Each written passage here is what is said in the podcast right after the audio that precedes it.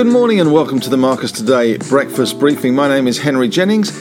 It is Monday, the 16th of August, and as usual, with all the information contained in this briefing, it is general advice only. So please do your own research, contact your own financial advisor regarding any of the thoughts, ideas, or insights in this briefing. And if you need to, you can always pause the PowerPoint slide here and read our disclaimer in full, or head on over to our website if you're listening on a podcast. All right, well, a little bit of a wishy washy night in the US markets, and we will be setting out this morning with a wishy washy start if the SPI futures are anything to go by, which fell nine points on Saturday morning. The Dow Jones closing up 16 points or 0.04% to 35,515. The Nasdaq up a similar amount, 0.04%, 7 points, 14,823 and the S&P 500 outperforming both of them, not something we say too often. Up 0.16 of a percent, up 7 points to 44.68. The VIX index slipped to 15.45, down 0.9 of a percent. And as I say, those SPI futures down 9, but it will all be about results as they are dropping thick and fast. This morning we've had JB Hi-Fi, Bendigo and Adelaide and Beach complete with Praemium as well. So that will be the major focus of the market, but it's going to be that for the rest of the week in corporate numbers. US still pretty quiet, steady, pretty muted in terms of volatility. That was despite some not the best economic numbers coming out of the US on Friday. In terms of commodities, we have Brent crude down just over 1%, 72 cents to $70.59. We had WTI down 65 cents or just under 1%, 68.44. Gold had a big bounce on Friday, up 1.5%, $26.40 back to 17.78. Just seems last week was just a small blip, perhaps, and we have seen potentially the bottom in gold. Iron ore, though, still sliding a little bit, but nothing too dramatic. Down 0.37%, 60 cents to 160.85, and the Aussie dollar at 73.33. So not really too much shaking there in terms of the Oz. In terms of other metals, we had copper up 1.1, nickel down 0.25, aluminium up 1, zinc up 1%, lead down uh, sorry, up 0.74 and tin up 0.33 percent overnight. So a little bit of uh, support in those commodities. Here you can see the S&P 500. Uh, that does seem to uh, exaggerate it a little bit in terms of uh, the volatility. But it, let's face it, it was seven points. Even the low was uh, down here at four. 4,461. It closed at 4,468. So hardly a particularly inspiring night. Very much flatlining. The summer doldrums continue in the US. The dog day afternoons and the dog days of summer. And we won't really get uh, much sense out of the US, I suspect, until we see Labor Day in September. Jackson Hole shaping up, of course, as the big event for the Fed. In terms of major stories, the slow and steady rise in US equities. The S&P has exceeded most optimistic target from the start of the year and goes nearly 200 days without a 5% pullback and 56% of all recommendations of the S&P 500 companies are buys.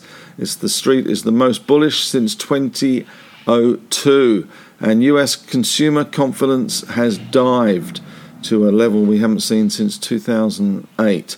Uh, neutral positions in treasuries has not been higher since February amid competing influences on vaccines, and the US reported nearly 1 million COVID vaccine doses on Saturday which is a big, big jump. They were very much in complacency, but they are starting to hit uh, big numbers in terms of cases and hospitalizations as well. Uh, the same that is happening around the globe. So it certainly doesn't appear that COVID has gone away. And anyone in New South Wales or Victoria will know that it's just a question of vaccinations making it more livable. A seven day average of US COVID deaths reached 645 on Friday, which is double the number it was in May. As far as our market goes, we do have the Japanese Q2 GDP today and Chinese retail sales. They will be really uh, closely watched. But the AFR today reporting that Woodside is in talks to buy $20 billion worth of the BHP oil and gas assets, and that would involve a bit of a share deal for Woodside, giving BHP shareholders uh, a slice of Woodside in exchange for the oil and gas assets. And we have seen a revised offer for Sydney Airport. Uh, which is a bit of a ghost town at the moment, as you would expect. Uh, the IFM consortium has pitched an $8.25 level, uh, cash level, non binding, of course, and wants to engage. Computer says no, though. Sydney Airport has said, no way, Jose. Still not enough. I would imagine that we're going to need to see a bid over $9 or a serious deterioration in Sydney Airport confidence in cons- or or numbers or forecasts going forward. We've talked about US consumer confidence diving. In the US terms, Tesla was down 0.7%, Apple up 0.1, Facebook up 0.2, and Microsoft up 1%. BHP up 1.3%, Rio up 0.4% in US trade. 10 year yields, though. Interesting to see that yield on the US 10 years coming back a little bit. It was up above 1.30, back down to 1.28, and the Australian rate up to 1.21. So basically closing back in on each other, which we have seen uh, for a while. Germany still minus 0.47%.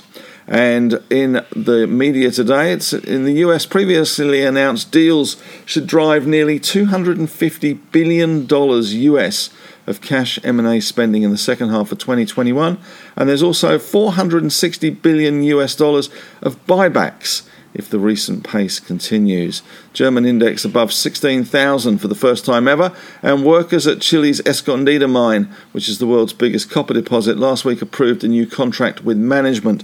So we might see a little bit of uh, irrational exuberance dissipate in BHP. In terms of results out this morning, first thing we've seen Index, they've doubled the dividend. Car Sales has reduced the final dividend despite profit increasing by 14%.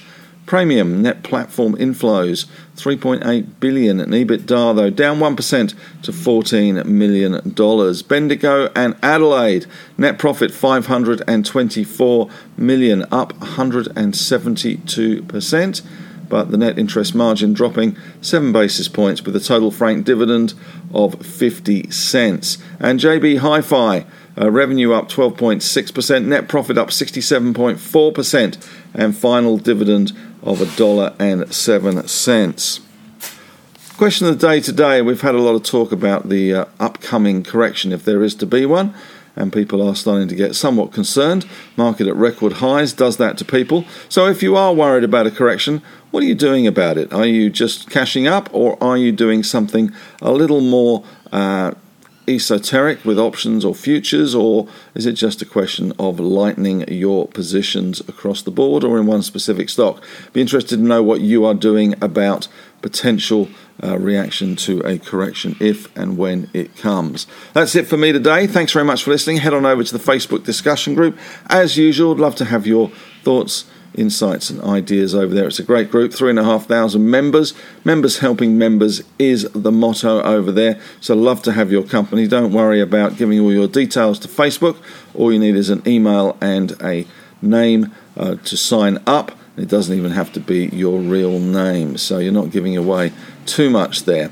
Ask the Analyst Friday at 5 pm. We're going to be looking for a few of the white whales out there. Five stocks that you've suggested we'll have a look at first off to see if they are potential white whales and uh, 10 baggers. But uh, so that could be an interesting session on Friday. Love to have your company. Let's face it, where else are you going to be on a Friday night at 5 pm? There's no Olympics and there's no way to leave your house. That's it for me today. Thanks very much and have a great day.